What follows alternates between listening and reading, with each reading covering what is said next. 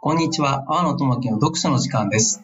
この番組は、働く人と組織の関係性の編み直しをテーマに、私が読書の視点で選んだ本を一冊三部構成でご紹介していきます。取り上げる本は、売れ筋の本ではありません。皆さんがご存知ない少しニッチなものが多くなるでしょう。20年以上、一つ組織の関係性を見つめてきた私の観点から、今の時代に必要だと思う本だけをご紹介していきます。それでは前回の続きいきましょうかで、まあ、次、第5章が、暇と退屈の哲学ということで、うんマルティン・ハイテッカーっていう、ドイツの哲学者ですかね。この方の、この方は退屈っていうのを、えっ、と、3つの形式でこう、明らかにしてるんですよ。で、それをこう、えーひ発展的、批判的に検討していくっていうのが第5章なんですね。うんうんで、まあ、あの、結論だけ言うと、はそのハイテッカーさんが考えた第二の退屈の形式、退屈と気晴らしがこう、絶妙に混ざり合えてるのが人の人生じゃないかっていうのが、ここで、あの、一番重要なポイントかなと思います。ポイントになってきます。うんちょっとここは一回置いておきます。次の第6章と絡み合ってくるので、はいで、第6章が、あの、ヤーコブ・フォン・ユクスキュルというエストニアの生物学者の方が、えっと、提案した、環世界っていう概念うんを使って説明されてます。環世界ってなんか最近ちょこちょこ聞くんですけど、え本当俺初めて聞いた今「環世界」ってどういう字です環か世界、あの、環境の環ですね。環境の和、和ですね。和。ああ和の世界あなるほどねうんうん環で世界は普通の世界で。はいまあ、これ何かというと、あの、人も動物も昆虫もそれぞれの、えー固有の空間とか時間を生きてますよ。うんという概念。うんあの、もうちょっと補足説明すると、人間って例えば今僕、セミの鳴き声がこう聞こえるんです。セミで言うと、うんあの、セミも、あの、同じようにこう木を見て、マンションを見て、太陽を見て感じてるって思うんですけど、それは違いますよと。セミはセミの中で、木っていうのは木じゃなくて、単なる、なんかこう、静止してる物体かもしれないし、うんうん太陽は太陽じゃないかもしれないしっていう、そういう考え方ですなるほどそれぞれの主観で世界を捉えてるからこっちから客観的に見たものを相手に当てはめちゃいけないよっていう話かね。そうですね。そうですね。うんうんどうしても人間ってこう、自分の見てる世界が全てっていう風にそれを環世界っていうんですねで、でこれももうちょっとその補足すると、あの、面白かったんで、うんあの、まあ、いろんなトカゲとかダニとか、魚とか、こう、カタツムリとか出てくるんですけど、で、う例んえば、あの、ダニだったら、3つのシグナルだけで生きてるらしいんですよ。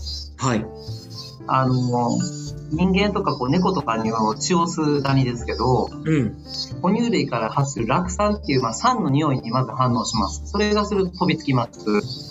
で、もう一つが、摂氏37度という太陽の高さですよね。酸の匂いと太陽のを感じると、そこに飛びつきますと、ダニは。うんで、飛びつく先は、えっと、体毛の薄い表皮、うん毛がないところ、これに、だけに反応して生きてるっていうのがダニらしいんですよ。うーんだからそれだから何からすると別に人間であろうが猫であろうが熊であろうが一緒なんですよね。うんうん我々からするとそれぞれ違う生き物ですけど彼らから何からしたら別に何でもいいんですよね。そのな3るつほが。どねというなんかそんな違いがありますよっていうのをこのユクスキルさんがまあおっしゃってるようです。なるほどでまあ人間も同じで例えば今オリンピックってやってますけどうん競競技者の目線と観客の目線とうん裏方のスタッフと IOC の目線って違うと思うんですよ。居酒屋経営者の人の目線って。それぞれ、それぞれがもうかん、それぞれの感世界がありますよと。今いいところいっぱい出しましたね。うん。た例えばですけど、ちょっと思いつきで喋ってますけど。まあ、それぞれ監視、人間の中にも監視界がいろいろあって、うん。で、えっと、ここからその暇と退屈の方にこう繋がってくるんですけど、うん。あの、人間と動物の違いっていうのは、大きくは、人って、いろんなその、今申し上げたような、こう、アスリート、観客とか、うん。居酒屋経営者とか、いろんなこう、環世界を、えっ、と、移動できるっていう、一人の人間が。はいはいまあ、はいろんい。なこう想像できちゃうってことですね、いろんなうんの。うんうで、移動できるってことは逆に言い換えると、一つの世界に、自分の世界に浸るのがむちゃくちゃ苦手ですと。一つのことに集中、夢中になるってことができないから、うん。それは結局、いろいろちょこちょこちょこちょこやるってことは退屈しやすいことっていうふうに、あの、説明されてます。なるほどね。そこは退屈しやすくなる要素なんだ。ですね。集中できない。だからこそ、マインドフルネスとか、座禅とか、なんか断捨離片付けの魔法とか、そういうのは求められてる。っていうふうに感じます。はい。ああ、面白いね。そうな、そういう流れになってくるんですね。ありがとうございます。で、まあ、最後、その、暇と退屈の倫理学で、こう、結論が3つ、えっ、と、出てくるんですけど、うん。まあ、これはその、さっきのハイテッカーさんの退屈の3つの形式と、えーさっきの環世界ではちょっと、かなり色濃く関係してくるんですが、3つ、これがですね、ちょっと、そうですね、じゃあ順に説明していくと、はい。まず1つ目が、自分なりの暇と退屈の向き合い方を訓練して、体得していきましょうっていう。うん。うん。割と普通な考え方なんですけど、誰かに与えられたその消費社会的な、なんか人から与えられたこれ楽しいですよじゃなくて、自分の向き合い方をまあ訓練していきましょうっていうのは一つ目の結論というか、提案。二つ目の結論が、人人間であることを楽しみましょう。うーん。で、これはさっきの、えーハイデカーさんの論から、退屈なのと気晴らしが混ざり合った人生っていうのが人間の人生ですというふうに、まあ、定義られ、定義づけられていて、いられてますと。もうそもそも退屈は一緒にありますよと。じゃあ、えーその退屈なところも楽しんだ方がいいと。うん、で、浪費した方がいいですよと。うん、浪費っていうのは物を受け取る、そのものを楽しむってことなので、そのものを楽しめるような、楽しむこと、それが人間ですっていう、ちょっとこれ、ちょっと分かりづらいですよね、これ。うんうんうんうん。いや、うん。これもなんか具体例あったりするんですかこれで言うと、うん。例で出てきたのが、ハイテッカーさんの、実際のハイテッカーさん自身が経験した例で言うと、あの、パーティーに行きますと、ある人が主催する。で、そこではこう楽しい時間が過ごされました。けれども、美味しい料理も、誰かとのダンスも、葉巻を楽しむのも、楽しいけどなんかつまんないってういうことをハイテッカーさんは言ってるんですよ。ん。なるほど。あの、パーティーに行くこと自体が退屈を紛らわす気晴らしなんですけど、うん。そこに行っても、パーティーっていう気晴らし場に行っても退屈しちゃう。うんうん。まあこれが、でも多くの場合人生ってそういうものなので、じゃあそのダンスを本当に楽しんだら、うん。そのダンス自体を味わうことができたら、それはいいんじゃないですか。うん。おおしゃべりを楽しむことができたらいいんじゃないですかっていうのが、この結論になりますかね。うーん。なんか、今それを聞いていて、二方向をちょっと考えてたんだけど、一方向はその人間を楽しむ。えー人間なのだから楽しもうっていう話から、最初に来たのは、五感をいかに使おうかって話になるのかなって思ったので、おーなるほど。なうん。るほど、なるほど。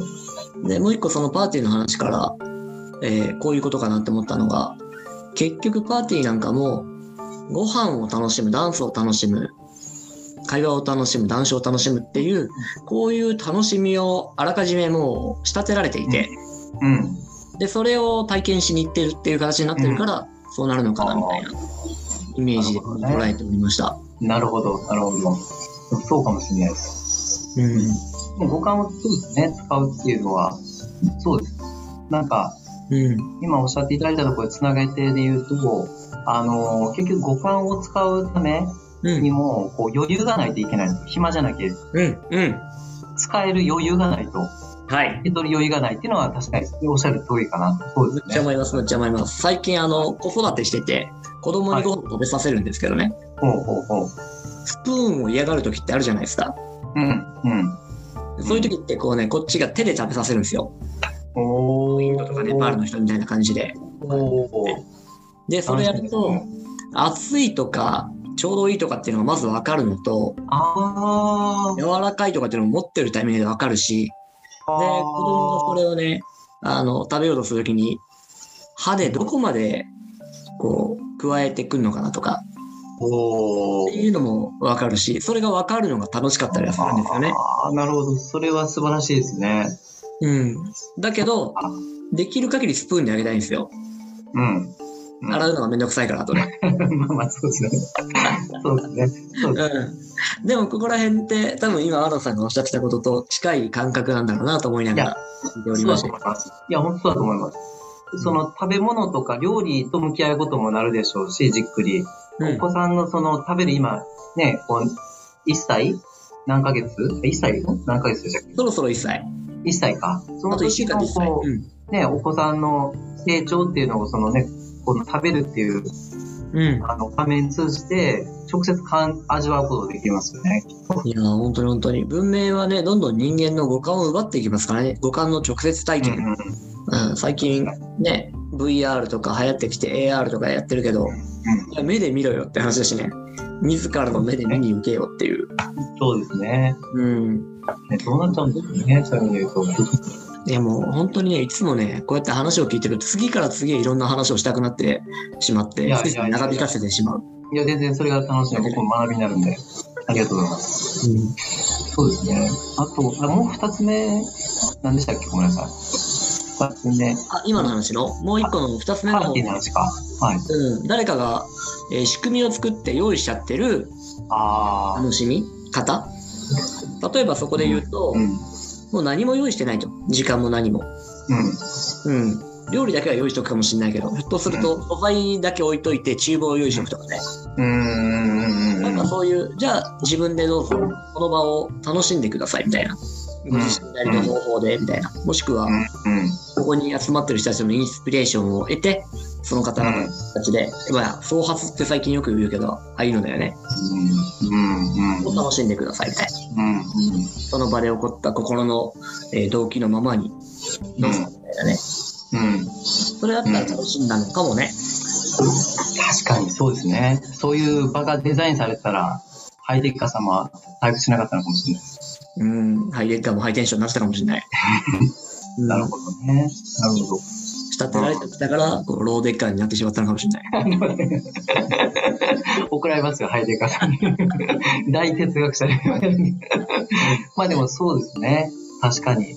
うんまあ、僕はもう人間であることを楽しんで、こう、まあ、退屈と混じり合った人生を、まあ、生きましょうと、楽しみましょうっていうところで、で、三つ目がですね、これちょっとまた言葉が難しいので、動物になることを待ち構えましょうと。なるほど。はい。